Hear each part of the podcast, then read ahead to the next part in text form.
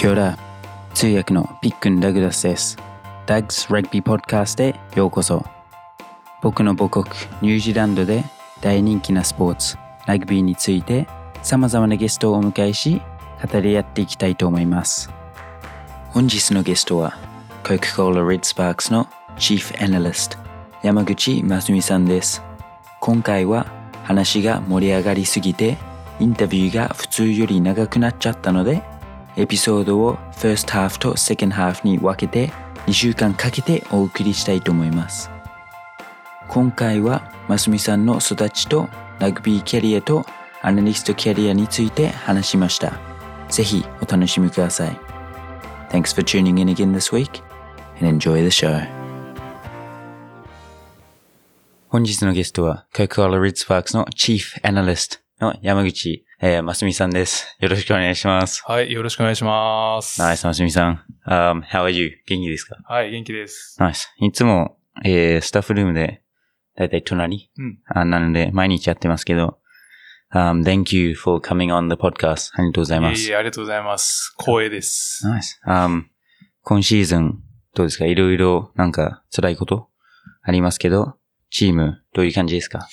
まあそうですね。まあ、シーズン始まったのが、去年の6月うん。かな？Yep から長いシーズンをまあ、やってるんですけど、まあ、試合、計画してた試合が中止になったりとかうん、まあそういうこともあって、まあ選手たちのモチベーションのコントロールはちょっと難しいかなって思うんですけど、まあ僕自身は、あの、すごく毎日充実した、あの生活、まあラグビー生活を送れてます。ナイス、ナイス。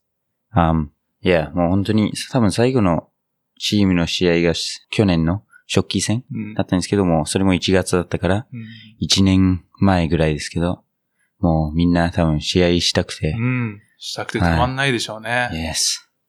But cool. Um, 今日は、えー、Chief Analyst としてちょっといろいろ話したいんですけど、えーその前に軽く自己紹介してもらえますか？はい。えー皆さん、こんにちは。えーコカ・コーラレッドスパークスでアナリストをやってます。山口真澄と申します。えーっと、僕は、あの、レッドスパークスには選手として、あの、入団して、まあ、選手を引退してからアナリストの業務を今やってます。アナリストになって5年目かな ?5 年目。はい。そんな感じでいいですか？うん。perfect, perfect. Um, cool. And もちろんその Coca-Cola Red Sparks の、えー人生の話もしたいですけど、その前に、えー、ますみさんは長崎出身うんですよね。はい、僕も長崎、多分試合とかで行って、一回遊びで行きましたけど、あ長崎に行ったことない人のために、どういうところですか、長崎。長崎、うん、長崎はね、どういうところ？すごくいい街です。うん。あの、いろんな文化というか、まあ、昔からの文化もある街ですし、まあ、観光も栄えてて、まあ、食べ物も結構有名なものが多いですね。ちゃんぽんとか、カステラとか。ナイス、カステラう。ん。美味しい食べ物もあって、まあ、田舎なんですけど、まあ、それがまたいい、いい感じですね。Cool? Cool, cool. Um, え、じゃあ、ますみさんは、あ高校は、えー長崎北洋大高校はい。でしたよね。Um, and そこでラグビーをしてたんですけど、なんか何歳からラグビーを始めたんですか？ああ、ラグビーを始めたのは、僕は3歳から、Oh. ラグビーをやってますね。はい。そのきっかけは何ですか？きっかけは、自分の父親がラグビースクールのコーチを、うんまあ、やってて、まあ、最初はちょっと強制的に 始めさせられたんですけど、いや、もう最初の方は本当に3歳とか4歳なんで、うんまあ、ラグビーのラの字もわかんないくて、最初は本当いやいやいや連れて行かれてたんですけど、まあやってるうちにどんどんラグビーのこと好きになって、もう小学校6年生ぐらいの時には本当にラグビーが好きで、もう小学校にもラグビーボールを持ってって遊ぶぐらい.はい、すごく好きになりました。もう、ニュージーランドにいるみたいな感じです。う んそうですね。Wow. あえ、でも3歳の時はどういうラグビーできるんですか？どういいうや感じです、か？もうね、あのね、鬼ごっことか。あ、いや。まず、まず、同級生の子がいなくて、うんもう全部、年上のお兄さんたちばっかりでも本当にラグビーとかじゃなくて、まずは砂遊びとか、うん。まあ外で遊ぶみたいな感じですね。いやいやいや。Wow. Um, いやでもそういうなんか若い時からうんボール触ってた方がスキルも多分うん上手くなりますし。ね。Sweet. Um, and then そこでどんどんラグビーを続けて、あもうずっとセンターとかバックスだったんですか？そうですね。僕はずっとバックスかな。うん、バックスですね。Cool. And そういう子供の時はどういうプレーが得意だったんですか？どういう選手でしたか？ああ、どういう選手？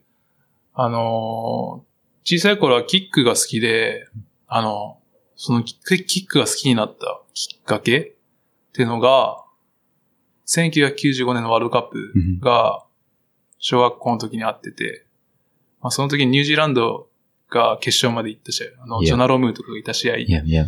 で、10番にアンドリュー・マーテンズっていう選手がいて、まあ、その選手のキックを見て、なんかめちゃくちゃかっこいいイメージを受けて、もうずっとキックは練習してましたね。 Nice nice。なんで、高校まではキッカーをやってたんで、まあ自分の強みだったのかわかんないですけど、まあ武器として、はい、持ってました。Wow, nice. うん、エンジュー・メルトンズ。いや、僕も子供の時、もう、あエンジュー・メルトンズとかうんずっと見て、いや、育ってきましたね。うん Go, go. Um, and then, その高校を卒業して、うんえ明治大学、はい。um, ハイレベルの大学ですけど、うんうんそれはどういうきっかけでそこに行けたんですか？ああ、それもきっかけがあって、まあ、3歳からラグビーやってるから、あの、結構ラグビーに触れ合う機会とかあって、まあ、クリニックだったり、まあ、そういうのもあったりしたんですけど、その、聡明戦っていうのが、あの、毎年12月の最初の日曜日に、まああって、明治対早稲田の試合いが、まあ、毎年こうあるんですけど、それをまあちっちゃい時から見てて、で、なぜか、あの、もう本当だ印象というか、ファーストインプレッションというか、あの、明治がかっこよく見えた、うん早稲田より明治がかっこよくて、で、明治をずっと応援してて、まあ自分も行きたいなっていう気持ちになってですね。まあ高校までその気持ちは変わんなくて、で、明治から、あの、呼んでもらったんで、うん。はい、行くことができあまし運命ですね。た。は Cool, cool. Um, and, あ明治にいる4年間い。うん。は勉強とかもしてましたか？勉強も一応、はい、大一応っていうかまあ、大学で、そうですね、授業を受けながら勉強してま Um, した What did you study? 何勉強したんですか？ああ、一応、あの、学部は政治経済学部。の経済学科っていうところなんですけど、まあそこも勉強しつつ、3年、2年生からかな？から教職課程、うんあの、学校の先生の免許の方の勉強もしてました。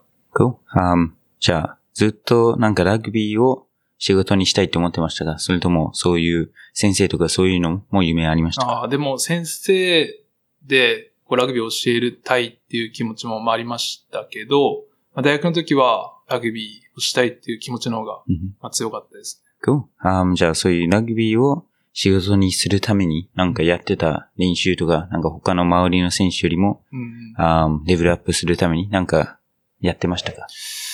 うん、まあ、僕は、まあさっきキックが武器って言ってたけど、まあそれも大学に行ったら全然周りにはすごい選手がたくさんいて、本当に長崎を出たら、やっぱり、なんていうんですかね、レベルが本当に高い人たちの集まりのところに行ったんで、あのー普通にやっぱり練習してても試合には出れないのかなっていうのはずっと思ってて。だからやっぱり、まあ基礎的なことの練習は常に人よりこう多くやろうと、うんまあ思って、まあ取り組んでましたね。Wow, nice, nice. Good advice. Go. あじゃあ、明治大学での一番のあ思い出とか何かありますか、思い出が、まあその先ほど言った聡明戦ってのに出させてもらったんですけど、まあ、僕が3年の時かな。あもうずっと早稲田がその時強くて、うんずっと早稲田勝ってて、で、僕が3年生の時に、まあその、最後、リーグの最後に聡明戦っていうのがあって、まあその後に大学選手権って言って、うんまあ、全国の大会の試合があるんですけど、あの、もう大学選手権に出られない。リーグで負けちゃって、まあ出られない状況で、全勝かな全勝だったかなまあその時すごく強かった早稲田と最後のリーグ戦戦って、最後キックが、早稲田のキックがポストに当たって外れて勝った.まあ、試合があって、まあずっとその夢見てたその目線で、まあ勝つことができたのはすごく一番の思い出ですね。Cool, cool. 多分そこで、なんですか、いろんなすごい選手たちが周りにいたからいろんな経験とかもありましたけど、なんかその高校も、うん。あーちょっと戻ると、なんか結構ラグビーで有名な高校ですか？長崎、そうですね、長崎北洋大は、長崎の中では結構、あの、ラグビーで有名な高校で、で、長崎の特徴として、その、県で、長崎県とか他の県でもそうですけど、あの、ダントツこう強いっていうわけじゃなくて、県4チームぐらい強いチームがいるみたいな。どこが、こう、長崎のナンバーワンになってもおかしくないみたいなうん感じの、あの、県なんですけど、長崎県っていうのが。まあ、その中でも結構長崎北洋大は、まあ、有名、有名というか、はい。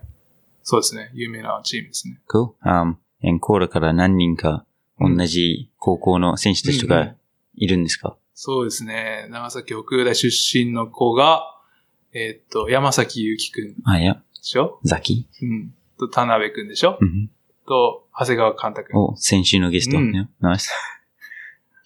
あと、あの、S&C コーチの筑浜さんも長崎北洋大。ナイス。結構長崎北洋大が多くなって、うん非常に嬉しいですね。いや、あじゃあ、もう来週を畜産にしたら、うんもう3年か、そうです。3週連続になりますね。じゃあ、それをちょっとうまく、あーし、します。But cool. Um, and then, 大学、その4年間やって、そこからコカ・コーラ、はいどういうきっかけでまたここに入れたんですか？ああ、そうですね。僕、大学3年ぐらいまでは、まあ、関東の方でし、あの、ラグビーしたいなってずっと思ってたんですけど、もう本当3年生の終わりぐらいになって、終わりかな ?3 年生か。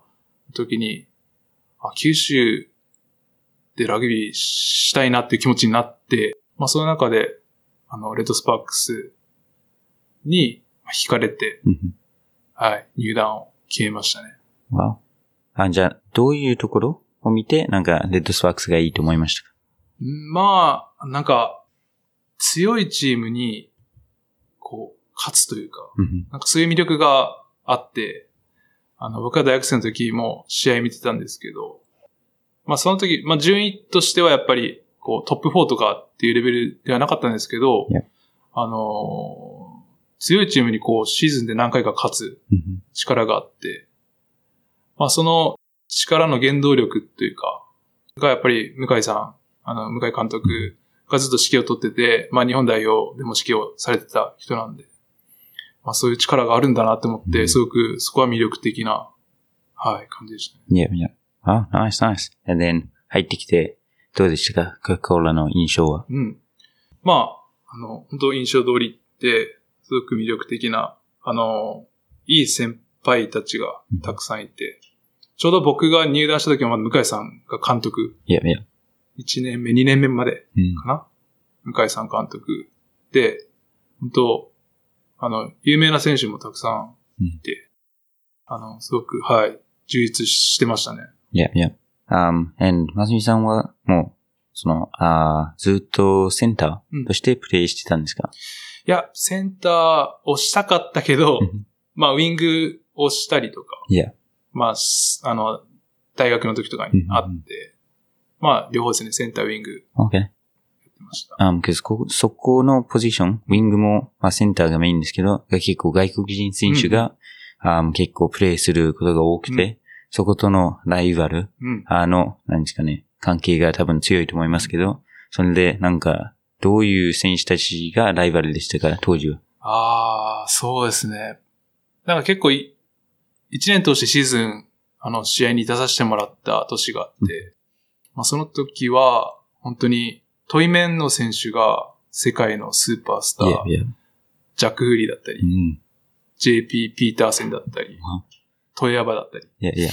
すごい選手たちばっかりで、まあ、100対 100? うん。の力でぶつかり合っても絶対勝てない相手たちだったんで、ねまあその人たちにどう、なんていうんですかね、その人たちの力をどう封じ込めるというか、うんまあ、そっちをフォーカスして、どうやってそして自分が生きるかとか.周りを生かすかとか.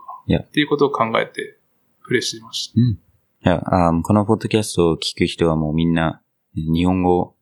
喋らないといけないっていうあれがあるので、多分日本人の選手たちが多いと思いますけど、マスミさんみたいに、うん。あーそういう外国人選手が多いポジションとかで、そういう活躍するには、なんかどういう練習とかすればいいのかとか、なんかアドバイスありますか？まあ、もちろんそのフィジカルを鍛えることは、まあ第一にあると思うんですけど、やっぱりそういう選手たちと戦っていく上で一番大事なのはやっぱり考えること。Yeah. まあプレーを常にこう考えて、相手の弱点はどこにあるかとか、まあどのコースを走ったら相手を止めれるとか.まあそういうところをこう考えることがすごく大事なのかなと思いますね。Cool, cool. Sweet. その対戦相手で結構すごい選手たちがいたと思いますけど、あーチームの中で、うんなんか、すごく仲良くしてた友達とか、まあ、外国人でも日本人選手でも、あーなんか思い出になるエピソードででもなんかありますか？その当時に。そうね。それ結構あるんだけど、どうしようかな。仲いい選手からいこうかう。ん仲いい選手はね、今ね、シュム、チームのシュムやってる江藤山津さんとは、ずっと、まあ仲良くさせてもらってて、うん。まあ、僕の2個上の先輩なんですけど、もう選手の時からすごく、あの、仲良くて、毎日、あの、洗濯はやらされてたんですけど、洗濯やらせてたんですけど、まあ仲良かったですね。う。ん。あの、いろんなこう個人練習とかも常に一緒に付き合ってくれたりとかまあやってましたし。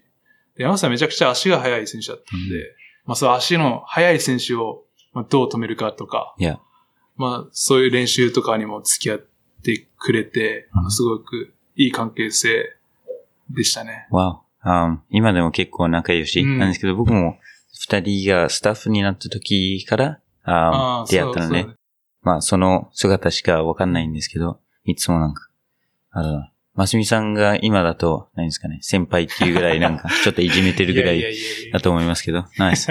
仲良しですね。um, well, cool. And 他になんかいい思い出とかなんかありますか？あーあとはね、僕と一緒に、あの、レッドスパークスに入団した選手、外国人選手がいて、あの、ティム・ベイトマンっていう選手がいるんですけど、ベイトマンは、僕が、高校生の時から、僕が知ってた、ベイトマン知らなかった、多分僕の知らないけど、ワールドエースっていう大会が、福岡で、あの、行われてて、まあ、世界の高校生が集まって試合をするんですけど、僕が高校3年生の時に、あの、僕は試合出てなく、その、僕の高校は出てなくて、まあ、見学っていうか、試合見に行った時に、ベイトマンの高校、ボーイズハイかな。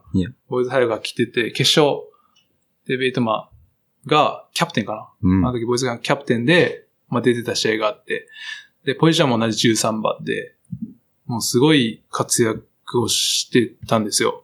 あの、なんていうんですかね、切れ味、鋭いランでトライアウト勝ってて。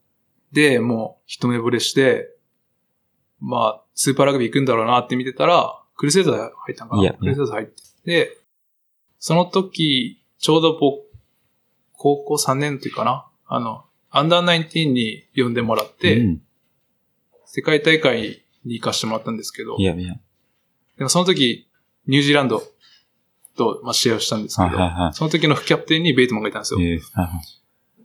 で、ビクタービトとかう、ん。あのあたりが確かいて、で、90対10で確か負けたんですけどい、や、いや。でも、で、その、僕らの試合には多分フルメンバー出てなくて、でもベイトマン出てて、最初の20分ぐらいしか出なかったんですけど、まあそこで一回試合をして、うわ、すごいなって思ってて、で、大学卒業するときに、あの、ここらにベイトマン来るらしいよみたいな話聞いて、マジかってなって、一緒に入団したっていうのはすごい、あの、思い出というか、わお。でもそこからは、すごく、彼から学ぶことが多かったです。いや、いや。え、じゃあ、sorry、ちょっと戻ると、ますみさんがアンダー19でしたっけ、の日本代表うん。を出て、あ、呼ばれたって言いましたけど、それってどういう大会、うん。あどういう、何ですか、環境とかどういう経験だったんですか、アンダー19はね、えっとね、アジア大会と世界大会に行かしてもらったんだけど、アジア大会がパキスタあ、いや、わお。ン。ね、パキスタンで、まあ、試合があって、まあ、その時は韓国に勝って優勝できてう、ん世界大会に行けるようになって、で世界大会がね、ドバイ。わお。まあドバイであって、あの、すごいチームと、うんまあ、試合したんですけど、で最後なんか、ルーマニアかな？ルーマニアと試合して、なんとか勝ってう、んその上のリーグに残れたっていう年だったかな。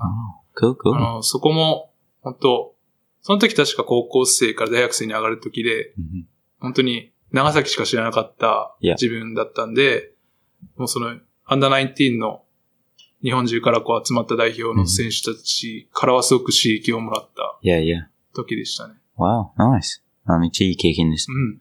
え、ドゥバイとか、もう、僕もいつか行ってみたいと思いますけど。ドバイすごかったよ。Yeah. あーどういう、なんか、休みとか、あー自分の時間とかもあったんですか？うん、あったあった。あったねお？なんか、もうその宿舎自体が結構立派なところで、まあいろんなことして遊んだりとか、いやいや。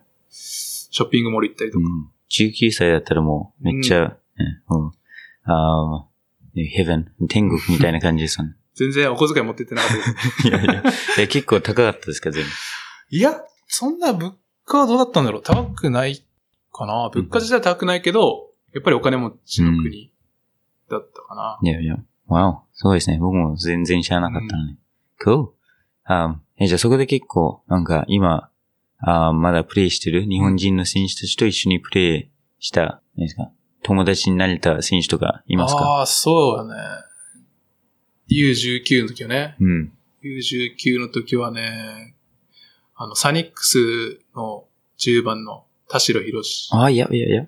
博士はもう、まあ九州、同じ九州だったんで、はいはいはい。前から知ってたんだけどう、んだったり、あの、日野レッドドルフィンズにいる田辺選手だったり、まあ、結構、あの、そうですね、いろんな、あの、有名どころの選手と一緒にプレーしました。Wow, nice, nice. Um, and then, コカ・コーラに来て、えーテンも、テンバイトマンも入ってきて、うん。多分そのレベルの選手と、なんか毎日練習できることはすごく良かったと思いますけど、なんかどういう、何がなんか一番学んだことでしたか、ティムから。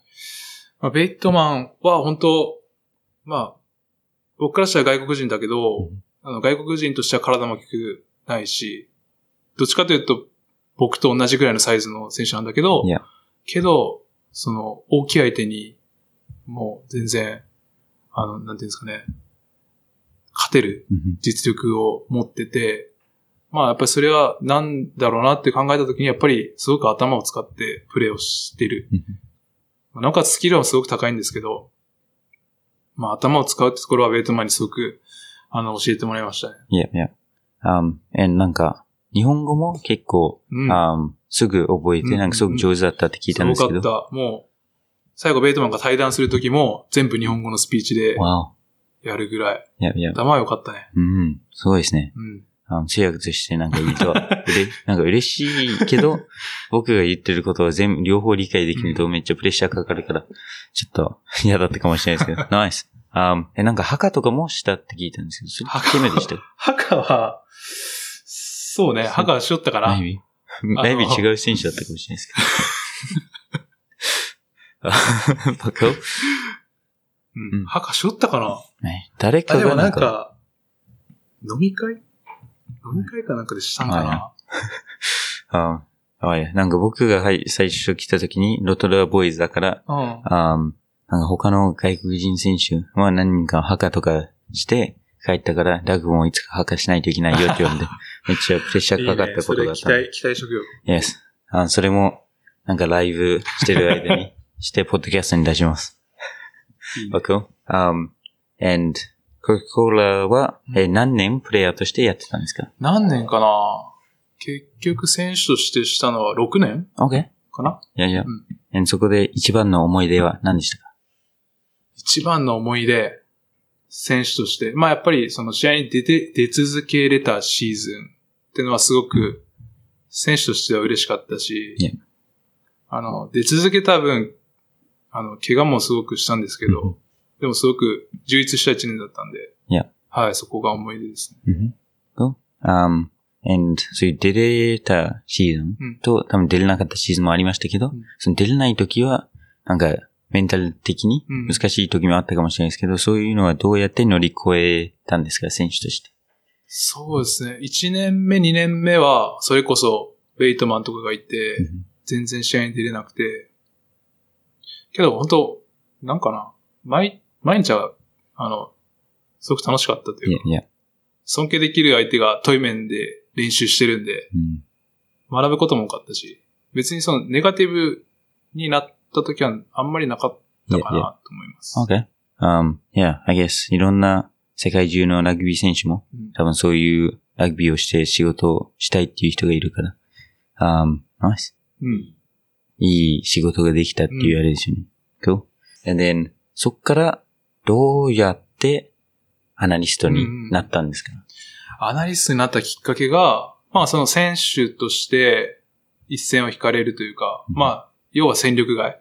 あの、もう引退、まあしてくださいっていうか、うんまあ選手として終わった時に、あの当時の、あの、チームディレクターの方に、まあスタッフとして活動してみないかと、Yeah. まあ言われて、まあその時そのスタッフで何の仕事をするかとかも何も聞かされてはなくて、Yeah. でも僕としてはそのラグビー現役を引退したら、ちょっと別のセカンドキャリアというか、うん。まあ、仕事の方で頑張ってみたいなって思うこともあって、だから僕としてはもう現役をなるべく、あの、レッドスパークスでできるまでやったらう、ん他の仕事しようって。最初は考えてたんですけど、いやいやいや。まあでもそのスタッフの仕事はどうかと言われて、一回持ち帰って、で、まあどうしようかって考えた時に、やっぱり、このチームにはすごくお世話になったし、いや。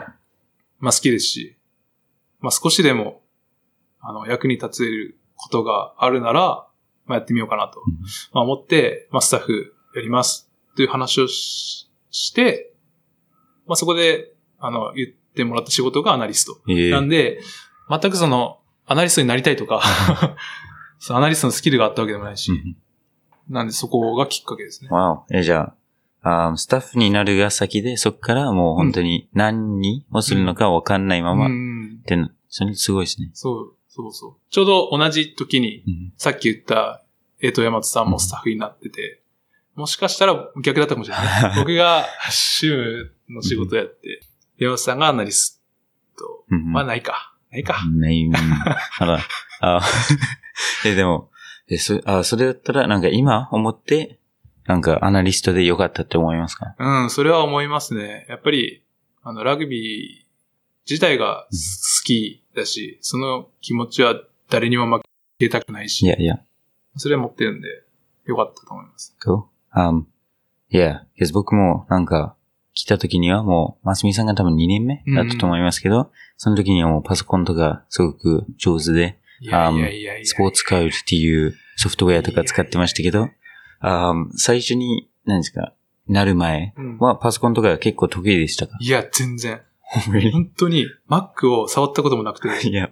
あの Mac がどうやってす、あの、横の画面にスライドするとか、どうやったら右クリックの役割するのか、何も知らない状況。だから本当1年目の時は先輩アナリストの方、うんあの、船津さんという方がいたんですけど、うん船津さんにはすごく、本当に一から教えてもらってて、撮影の仕方だったり。パソコンの使い方だったり、うん本当に、あの、船津さんには本当にそこは感謝してますね。いや。ああ、じゃあ、アナリストっていう仕事が何なのか分かんない人もいるかもしれないので、あどういう役割ですか？チームとして。アナリストは、あの、まあ、簡単に言ったら分析をする人なんですけど、まあ、相手チームのスカウティングをしたり、まあ、自分たちの、あの、チームを振り返ってレビューしたりとか。まあ、そういう仕事うん。ですね。はい。Cool. あってことは、そのチームの練習とかもそうですけど、チームの試合とか全部ビデオで撮って、うん。それを、あーコーチがなんか見やすいようにうん切ってやるのもそうだし、相手のスカウティング、うん相手の試合を取って、ここアタックできるとかそういうのを見ないといけないってことですよね。わお。あーそれをなんか自分でできるようになるまではどれぐらいかかりましたか？そうですね。まあ、本当今だからできるけどうん、本当に年々、年々こう、スキルを身につけていったというか、Yeah, yeah. まあ、いきなりこう、ボンってできるようになったってよりも、まあ、小さいことの積み重ねで、まあ今のスキル、まあ今今も全然足りてないんですけど、まあ今のスキルは身につけられたのかなと思いますね。うん。Cool. Um, 何が一番、何ですか？何ですか？最初苦労したんですか？まあ、分析って何っていうとこからの、まあ始まりだったんで、Yeah. まあ自分で調べたことをどうこうアウトプットしていくかとか、うんやったこともなかったし、ましてや、さっきダグが言ったスポーツコードなんて触ったこともなくて.っていうとこからだったんで、うん。まあそこが、まあ苦労したというか、一番大変だったとこかなと。Yes, 先週の時ももちろん多分アナリストいましたけど、先週は別にあんまり考えずに、うん。なんかミーティングいる時に、あ、この映像がなんか出てきて、うん次のがすぐ出てくるってなんか考えずに見れるけど、それをもう何時間もかけて、なんかいいところを探して、それを切ってやんないといけないのがアナリストなので、そうね。いやもう本当にめっちゃ忙しいと思いますけど、あー僕が見て一番なんか、かわいそうっていうか大変そうなのが、あー雪が降ったりとかしてる時に 撮影しないといけない時、なんかタワーに、高いところにいないといけないから、そこから撮ってもめっちゃ寒くて、もう、あー北海道って言うんですかそういうのをめっちゃ持ったりとかして、やってるところをいつも見るので、その時に、下も寒いけどちょっと動けるから、すぐ温まるけど、上をもうじっとしてて、うんうん、ずっと集中しないといけないから、もそう大変ですよね。結構天気は大変だ、うん。雨も降ったりするし、はいはい。まあ、寒い日もあるし、いや、うん、そこは大変かな。うんいろんな、その道具うんを使わないといけないんですけど、どういうものを基本的に使いますかその撮影もそうですけど、うんあコーディングとうんかそういう分析のところも。まあ、まず、その分析する上で一番、あの、必要なものが、あの、映像。映像は絶対必要なんで、まあ、ビデオカメラは絶対にアナリストとして持っとかないといけないもの。まあ、で、映像があって、まあ、それを取り込むパソコンがあって、まあ、データを作る、あの、分析ソフトがあって、うんっていう感じですかね。いや、いや。Um, and 多分なんか、何ですか、基本的にラグビーをやってるから、ますみさんがなんかどこ見ればいいのかうん。がわかるかもしれないですけど、あスポーツが好きだけど、スポーツするのはあんまり好きじゃない。うんなんか観戦が好きな人は、には向いてる仕事ですよね。うんアナリストは。うじゃあいろんな、なんか、そういう、今結構日本だと選手がこういうスタッフに行くことが多い、まあ気がするんですけど、そういう感じで、もともと IT とかが好きな人だったら、すごく活躍できると思ううので、ん。あーやってほしいですよね。うん。Go!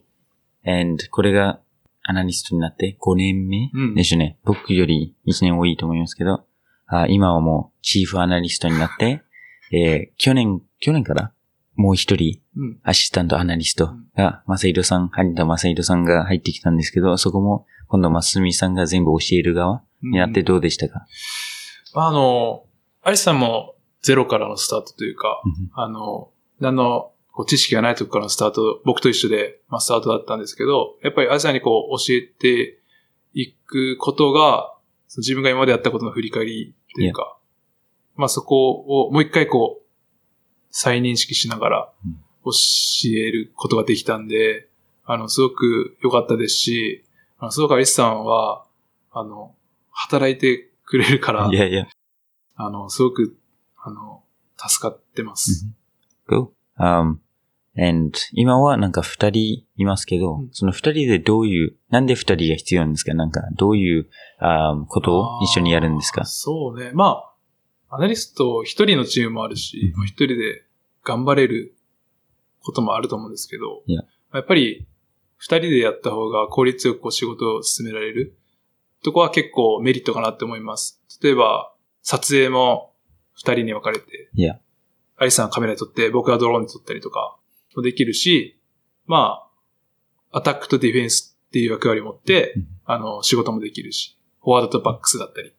まあ、こう仕事を分担できるのはすごく二人体制で、うんまあ、あの、いいことかなと思います。Wow, nice, nice. Um, and 僕も去年から、えー全、スタッフがみんな日本人になって、うんスタッフミーティングとかの通訳がなくなったので、ちょっと時間が空いて、あますみさんからちょっと勉強うん。を学んでるんですけど、すごく、えー最初は意味わかんなくてめっちゃ時間がかかって、あのでも今なんかちょっとホットキーっていうんですか、うんなんかそういうボタンを押せるようになったぐらいですけど、そうよ。ダグもアナリスト。い Yes.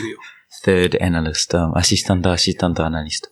本当にダグの存在も僕らからしたら助かってて、やっぱりコーディングの作業って結構大変というか、まあ時間もかかるしあの、試合数もやっぱり多くなってくると、まあ二人で手分けしてやってもやっぱり大変な時もある。まあコーディングだけじゃなくてやっぱりスカウティングとかもやっていかないといけない。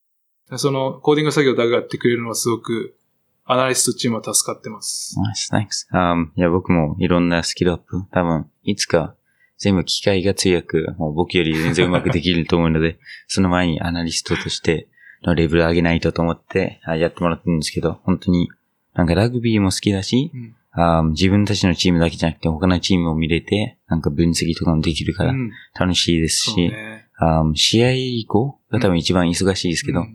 それなんか一人でやるっていうよりもなんか三人とか四人とかで、あ同じ部屋でなんか一緒にコーヒー飲みながらとかうんなん。か、あジョークを言ったりとかするとなんかめっちゃ、あれ学校の時に一緒に勉強してる時うん。の思い出すので、そうね。本当に楽しいですね。楽しくできるよね。うん。Um, but cool. Nice.